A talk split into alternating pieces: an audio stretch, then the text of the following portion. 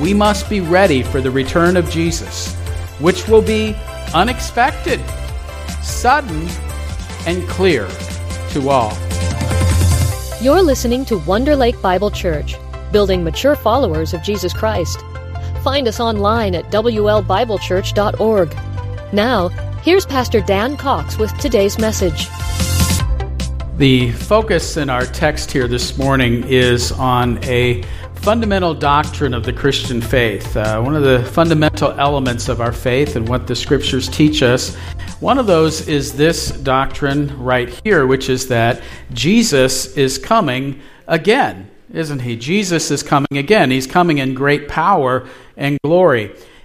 Scripture clearly proclaims that he is coming again. And it tells us because he is coming again, we must do what? We must be ready for that. We must be ready for that. We can watch for signs of that, the sign of his coming. But it also tells us then, if we do the math in the scriptures, we can tell exactly what date that's going to happen, right? Oh, wait a minute. I think I got that last part wrong. You know, the, the first part was right, right? That, that we are to be ready for that and that, that he is coming, that we are to be ready for that, and that we can we must watch for that, and there will be signs of that coming.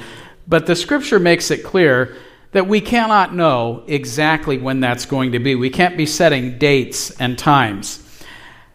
Do you think that has stopped people from attempting to do that, though? No, that is not. Unfortunately, that has not stopped a lot of people over the years, from the beginning until now through today, from trying to set exact dates for when Jesus is coming again.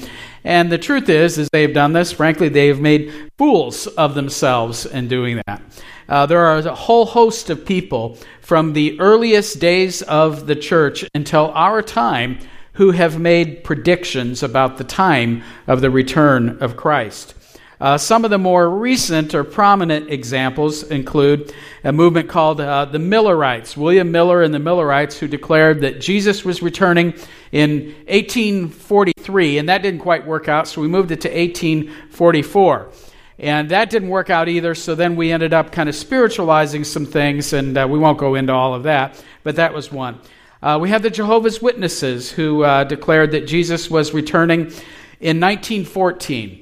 Uh, that didn't work out, so then it became 19, we have to redo the math, and then it's 1915, 1916, 1917, 1918, 1922, 1925, and then 1942, and then I think the latest is what, 1975, Don? So uh, clearly that did not happen there, but now, of course, we speak, well, well, well, it was, but it was an invisible presence or, or, or something like that, right? Uh, does the scripture teach that when Jesus returns, it will be an invisible presence that nobody will know about? No, it, it, it doesn't, right?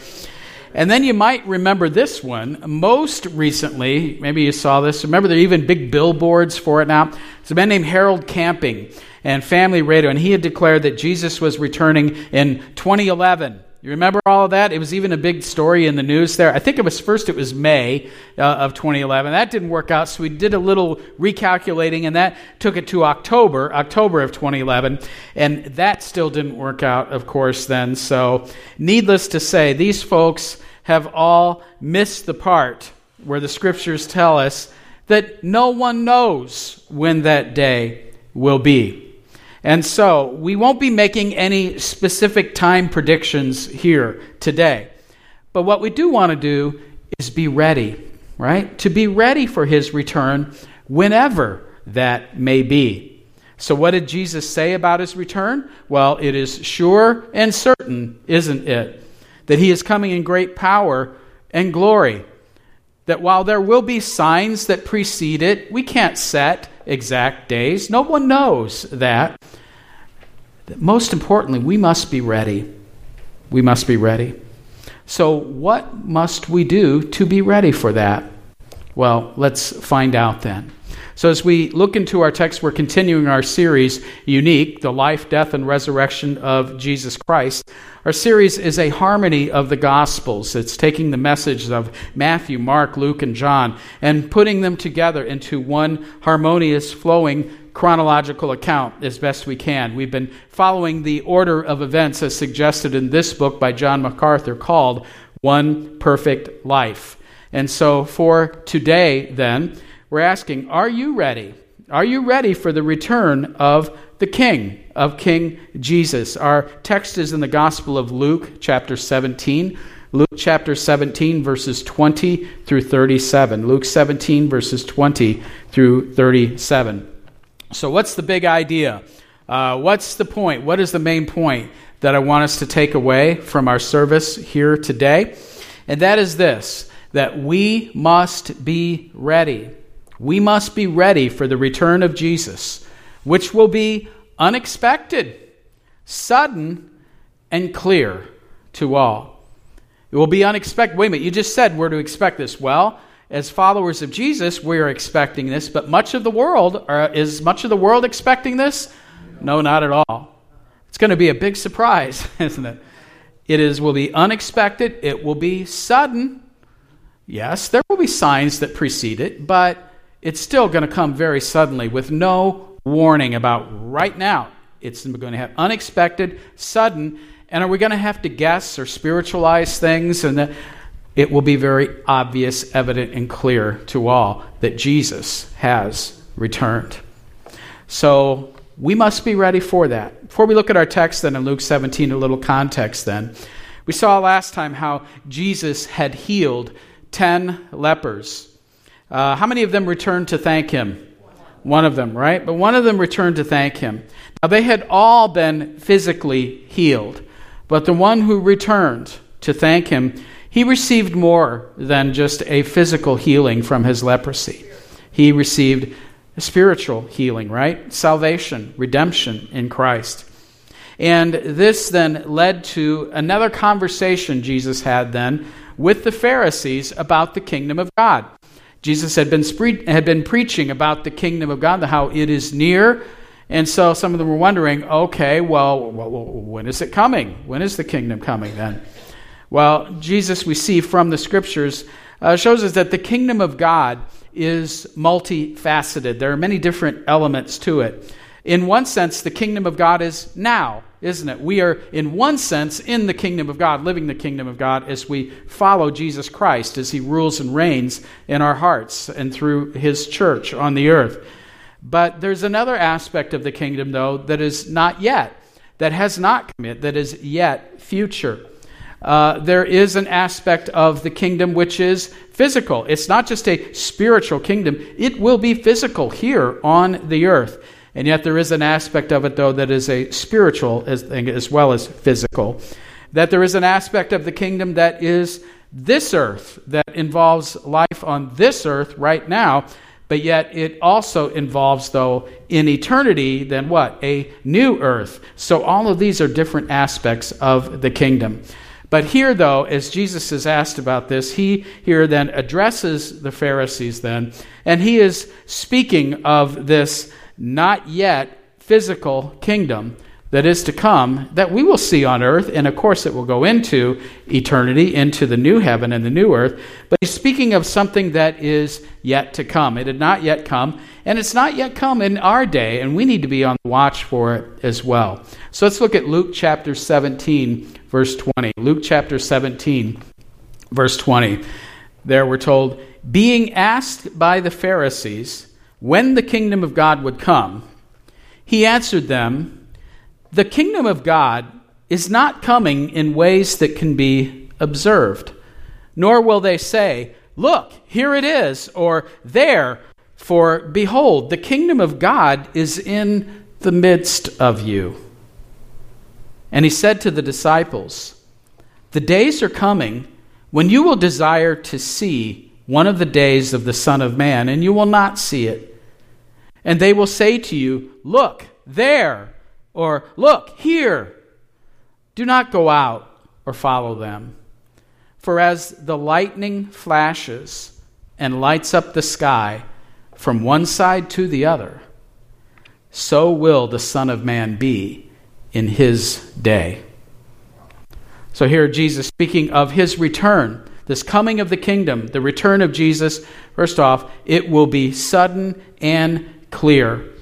It will be sudden and clear. Jesus had been asked by the Pharisees, well, well, well, when is this coming? When is this kingdom you speak of? When, when will it be coming? And, and you know, this was a logical question for them to ask because he had been preaching for some time that the kingdom was at hand. So when is this coming? Well, Jesus responds to this question then in, in two ways. First, then, he says that, well, you Pharisees, you will not be able to tell of the coming of the kingdom simply through your observations. Now, understand here, Jesus in other passages, which we will look at on a future date, he does speak of watching for signs, right? What he's saying here, though, is, is you cannot look and see, aha, here it is, right now. Now we, we can tell it exactly when it's going to be. You can't watch for observations and tell exactly when it's coming. It's going to be sudden. Second, then, he told them that the kingdom was in the midst, that it was already here, in the midst of them. What did he mean by that? How, how can it be the kingdom is not yet here, and you, can't tell exactly when it's coming, and yet, on the other hand, he's saying, but the kingdom is in the midst of you? What do you mean by that? Well, I think he is saying that, that he, Jesus, he is the coming of the kingdom, and he is standing right there in their midst at that moment, proclaiming it. And so, in one sense, the kingdom is already here and is now. All they needed to do was to acknowledge that he was indeed the Messiah. But Jesus then gave his, so that's what he says to the Pharisees.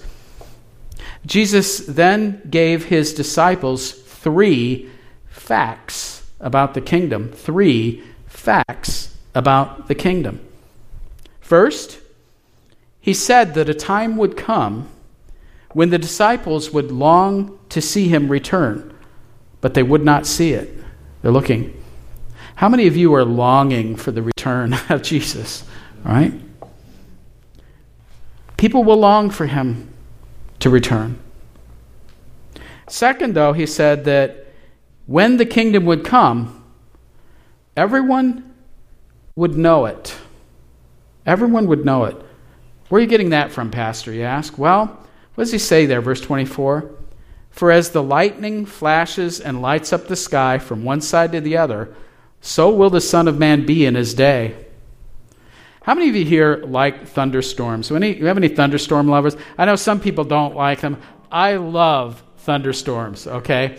Now I know some, some pet owners have dogs. Maybe you don't like it because the dogs don't like it, right? You know, but but I I love thunderstorms. I love that that that that sheer power of God's creation and that and hearing that that rumbling and rolling thunder and seeing that light how it just flashes up the whole a dark night and yet here and just instantly you see that light everywhere. Can you, if you're outside in a thunderstorm and that lightning flashes up the sky from one end to the other, can you miss that? Nope. All right. and that's what Jesus is saying about when he returns. It's going to be sudden and very evident, and you're not going to miss it. So he says, yeah. So some are saying, oh, the Messiah is here, or oh, the Messiah is there. By the way, have we had folks who've come along claiming to be the Messiah or thinking they're a Messiah? Yeah, there have been, right? Well, guess what? When Jesus, the real Messiah, comes, there's not going to be any question about it. You're not going to miss that any more than you can miss the lightning coming. It will be very sudden and it will be clear. So the kingdom of God is not only a hidden inner spiritual kingdom. Now, again, I would agree. Are there aspects of the kingdom that are inner and spiritual? And are, of course. But that's not the sum total of what the kingdom is, is it? it will be obvious and evident and outward. No one will be able to deny it. So it will not only be an inner spiritual kingdom, it will be a kingdom that the whole world will see and will know.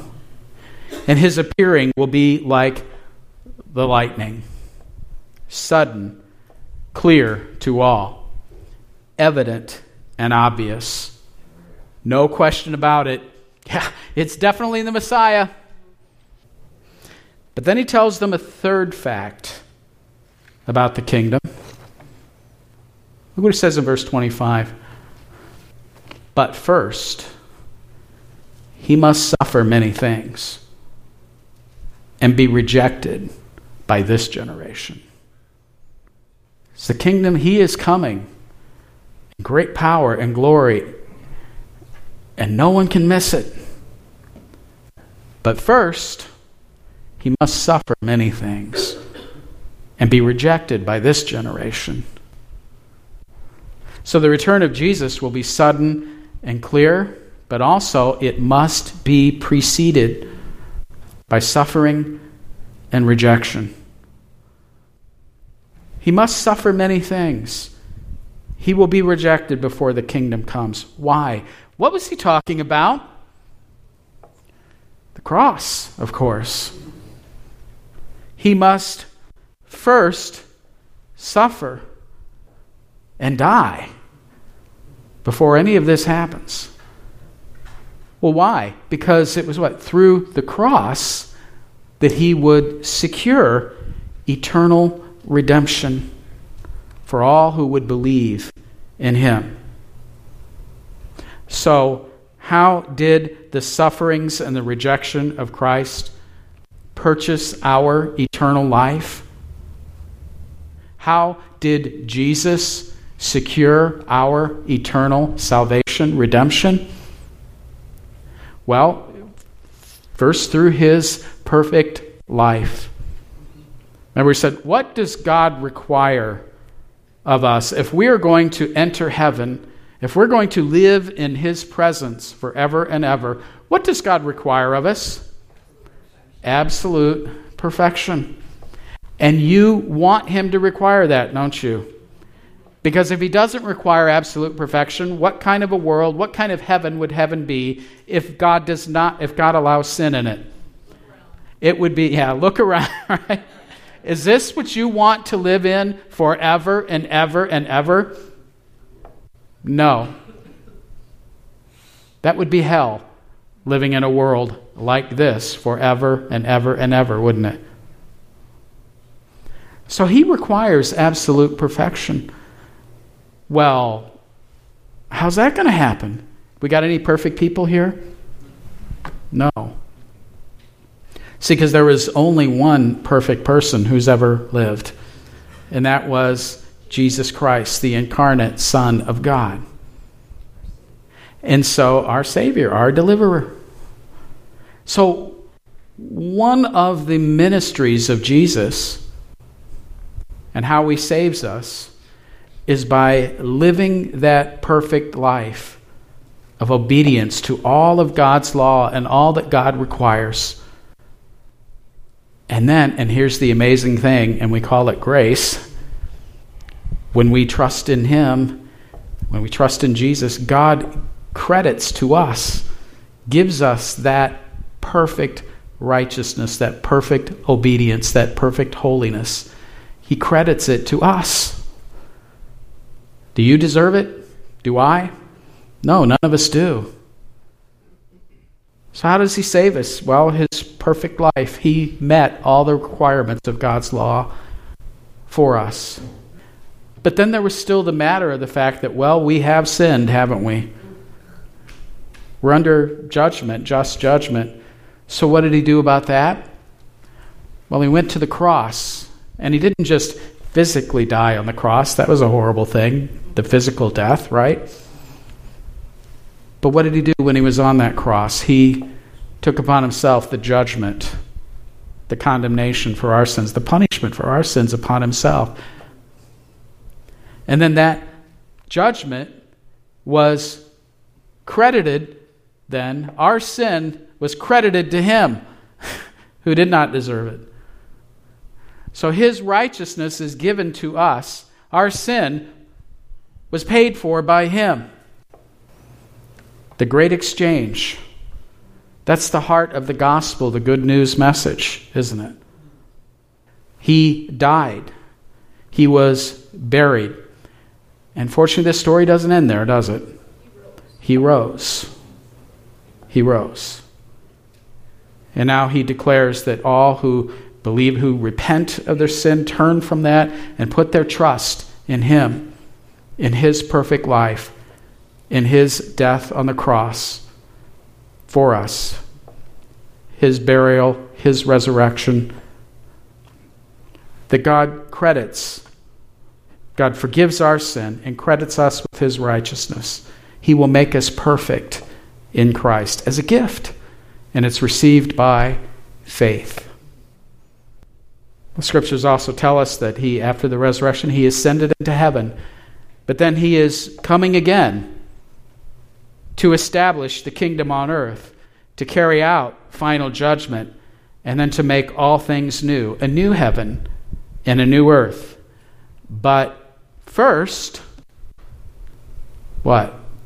He must suffer many things and be rejected.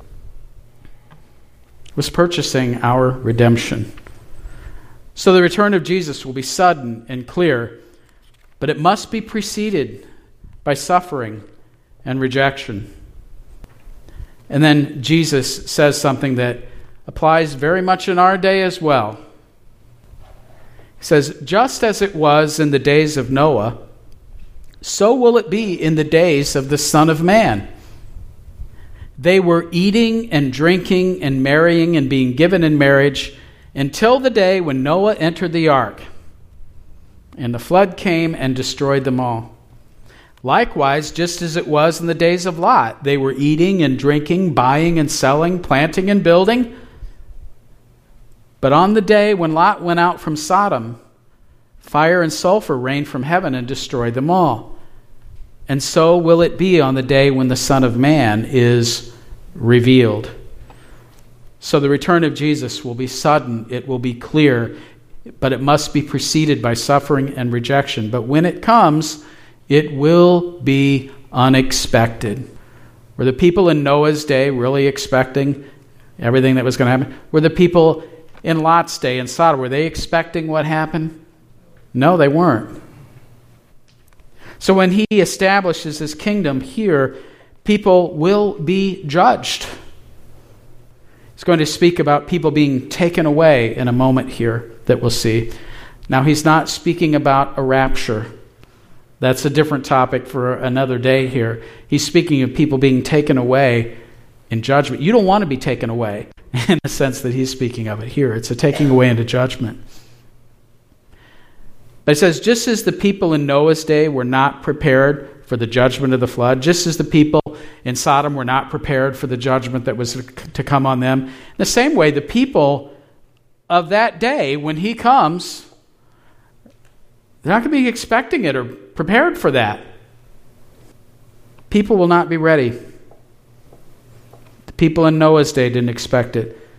People in Lot's day, they were materialistic, indifferent, eating and drinking, buying and selling, planting and building. In other words, what? Just living life. Just living their lives. They were living in sin and rebellion against God, and they were oblivious to it all. Sound like a, a world you know at all, right? And so shall it be with that generation on the earth when Jesus returns. And so he warns and says, On that day, let the one who is on the housetop with his goods in the house not come down to take them away, and likewise let the one who is in the field not turn back. Remember Lot's wife whoever seeks to preserve his life will lose it, but whoever loses his life will keep it. I tell you, in that night there will be two in one bed. One will be taken and the other left. There will be two women grinding together. One will be taken and the other left. And they said to him, Where, Lord? And he said to them, Where the corpse is, there the vultures will gather. What? We'll look at that. So when Jesus comes, it'll be sudden and clear. It must be preceded by suffering and rejection. When he comes, though, it will be unexpected and it will result in judgment. So Jesus is reminding his followers that people should not be attached to their things of this world because judgment is coming and all of that's going to be destroyed. People who are working or relaxing on their roofs, which people in that region of the world would do, their roofs were flat. I can't imagine too many of us relaxing on our roof, right? That would be a little rough. You know, how many of you discovered, like me, that, you know, that those, those roofs, they don't seem very steep, but once you're actually up on there, that's a little scary, isn't it? That's a little scary being on a roof there. So we don't do too much relaxing on our roofs, do we? But in their day, their, their roofs were flat. And so one might go up there and uh, let's read, have your little, uh, your, your party out there, right? Well, he's saying uh, if you're doing that and you see the judgment now is coming, don't try to run back down and, and get your stuff. Now, he's talking about what? About a heart's heart's affections and the futility of having our hearts set on the things of this world. Said, Nor should those working in their fields go to their houses to save their possessions. Whoever tries to keep their life by going back to hold on to it will lose it. The more we try to hold on to the stuff of this world, the more lost we are, right? So Jesus said that some will be taken into judgment. You know, when Jesus, have you ever thought about this? When Jesus comes, it's going to be daytime in some parts of the world, and it's going to be nighttime in others, isn't it? So you see, for some, it's going to be nighttime because you have two who are in bed. It's night. And yet one of them will be taken away in judgment. In other parts of the world, it'll be daytime. So you have two women. They're, they're, grind, they're doing their daily chores, their tasks of grinding grain. And one will be taken. And again, this is not the rapture. That's another topic. This is, you don't want to be taken in this way. In this way. It's taken into judgment. So the disciples will, will taken. Taken where? And Jesus answered rather, rather cryptically. He says, Where the corpse is, there the vultures will gather. And I think what he's saying there is, is well, to be, to be blunt, if, if there is a, a dead body and you see like vultures circling around, that, that's a, the vultures are circling, that tells you there's something dead there, right? But I don't think Jesus is talking about a physical death. He's talking about what? Where there is spiritual death, the vultures will gather. So he doesn't say exactly he says, well, they're going to be taken in judgment. And just as a, a something dead causes the vultures to gather on it, so spiritually dead people are consigned to judgment if they're not ready for the kingdom. So I would ask you, are you ready? Are you ready for the return of Jesus? What does it mean to be ready? We're told, be ready. Got to be ready for this. Going to be sudden, it's going to be unexpected. Much of the world is not going to be looking for it. But we're to be ready. What does it mean to be ready? How can we be ready? Well, let me suggest three things we can do to be ready for the return of Jesus three things to do to be ready for the return of Jesus. First one, and I dare say most important of all, is get right with God. be right with God. How do we get right with God? Well, Scripture says what? Repent and believe. Repent, turn away from sin, believe in the gospel, believe in God's provision. See, the Scriptures tell us that that God has made us in His image. He's made us to be in a relationship with Him. But we have all, without exception, turned away and rebelled against Him. We have sought our own way. We're all moral re- rebels, sinners. And because God is just, He must judge that. But because God is also merciful and loving, He's provided a way so that we don't have to receive that judgment. He took the judgment himself. He fulfilled all of God's righteous requirements for us. And all we have to do is what? Believe. Believe. Now, believe that's not just what? Something in our heads saying, I intellectually concur with that. It's what? It's, it's, it's a whole person thing. Yes, it's our, our minds, but it's also it's our will it's saying, I trust in you, God. I trust in Jesus and what he did.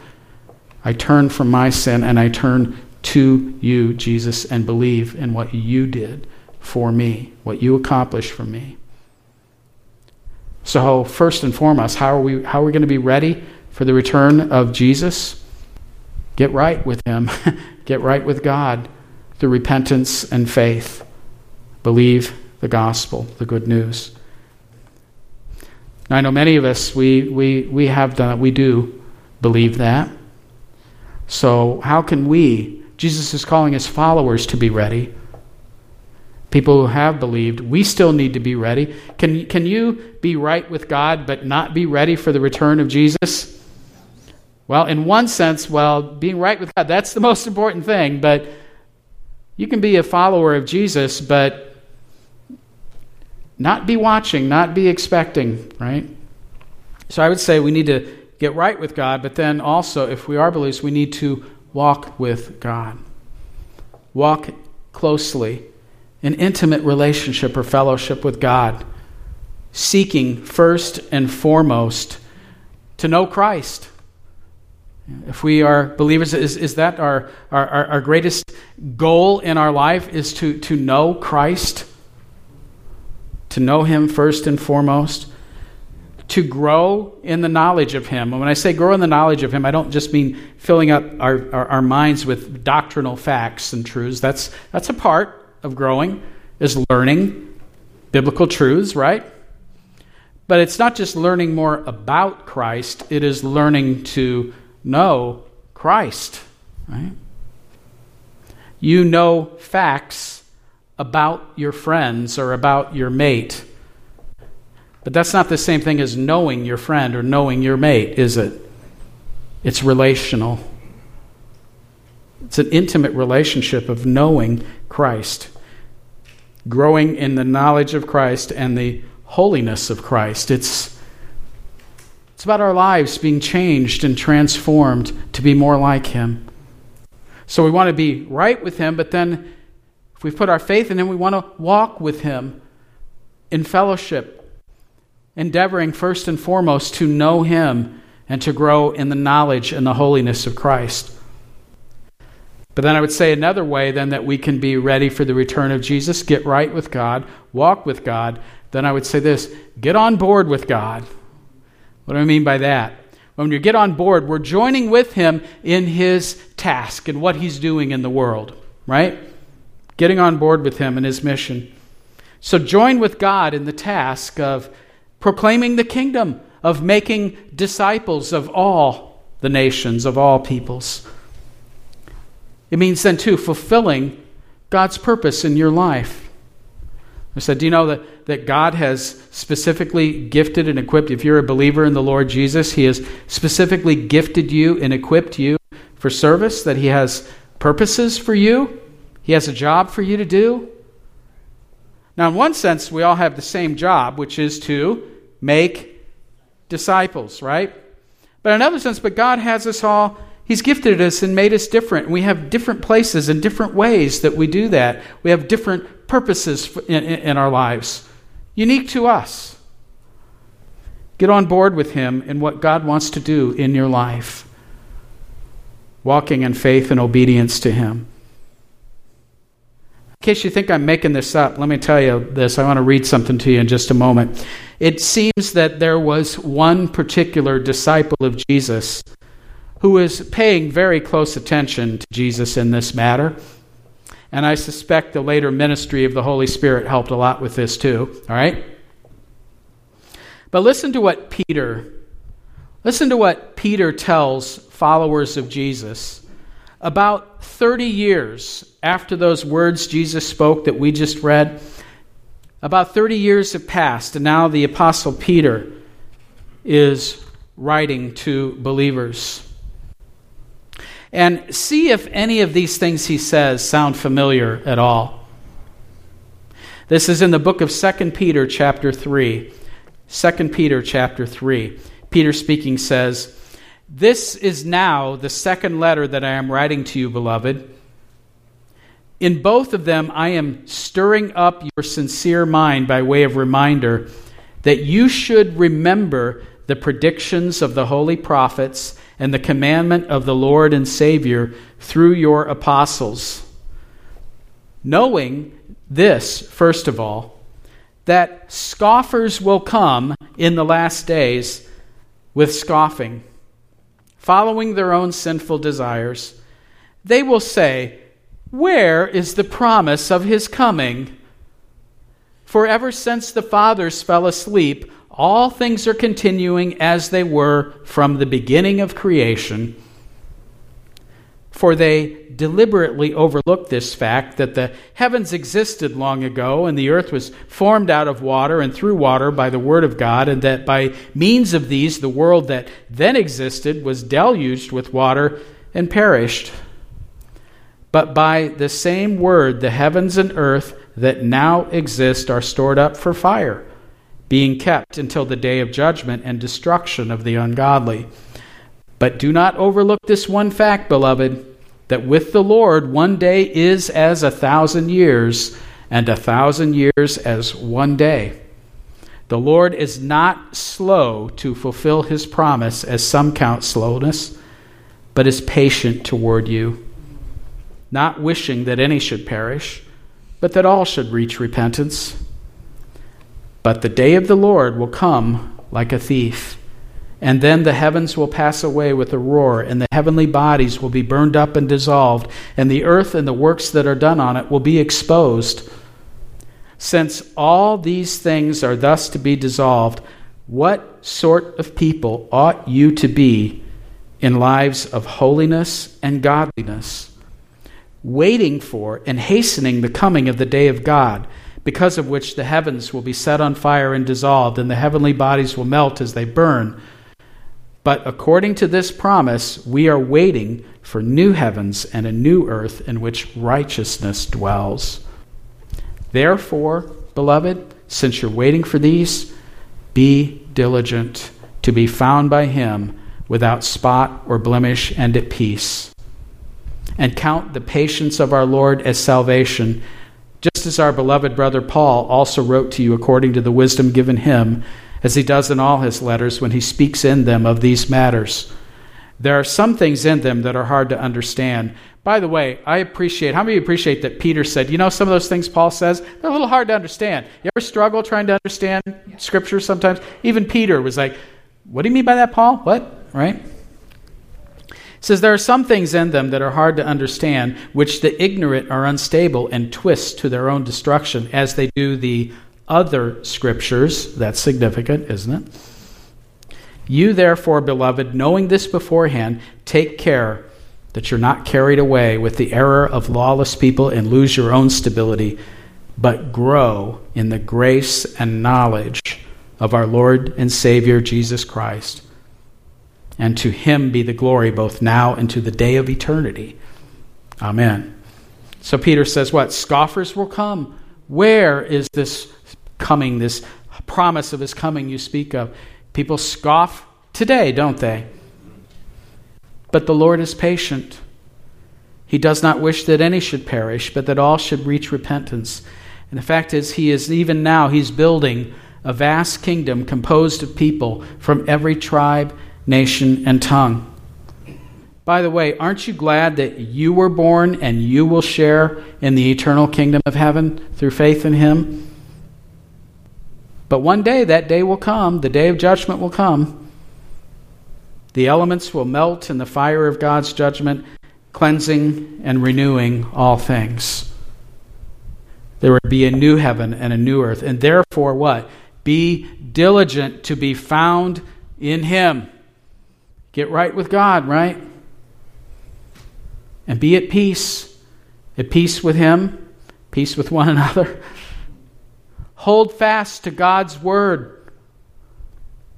Grow in the grace and knowledge of our Lord Jesus and bring glory to Him in all things now to the day of eternity. So what? I'd remind us where we started. We must be ready we must be ready for the return of Jesus, which will be unexpected, sudden, and clear to all. It won't be missed. So I'll conclude by asking one simple question Are you ready? Are you ready for the return of the King? How can we be ready? Get right with God. Believe, repent, and believe the gospel. Walk with God. Seek first and foremost to know Him and to grow in his, in the knowledge of Him and in holiness. And then finally, get on board with God. Get busy with the work that He has given us to do, the task He has given us, the unique places that, that He has placed each one of us, those unique places of service. That's how we're ready by being right with Him, by walking with Him, and being busy doing the work He's given us to do. That is being ready for the return of Jesus. Let's pray. Lord, thank you for our Savior, the Lord Jesus Christ. Thank you, Lord, that in Him has been met all the righteous requirements of your law. That He willingly went to that cross where He took on the judgment, the punishment for our sins, where He who knew no sin was made sin for us on our behalf, in order that we might become the righteousness of God in Him, through Him that gift received by faith. So, Father, I pray that we would all be ready, that we would turn away from sin and self reliance and embrace hope in Jesus Christ, in His perfect life, His sacrificial death, His victorious resurrection, and the certainty that He is coming again in great power and glory. May we walk closely with you, Lord Jesus. And may we busy, may we be busy doing the work of the kingdom, honoring you and bringing glory to you in all of our lives. And we pray this in Jesus' name. Amen. Thanks for listening to today's message. For more information about Wonder Lake Bible Church, visit WLBibleChurch.org.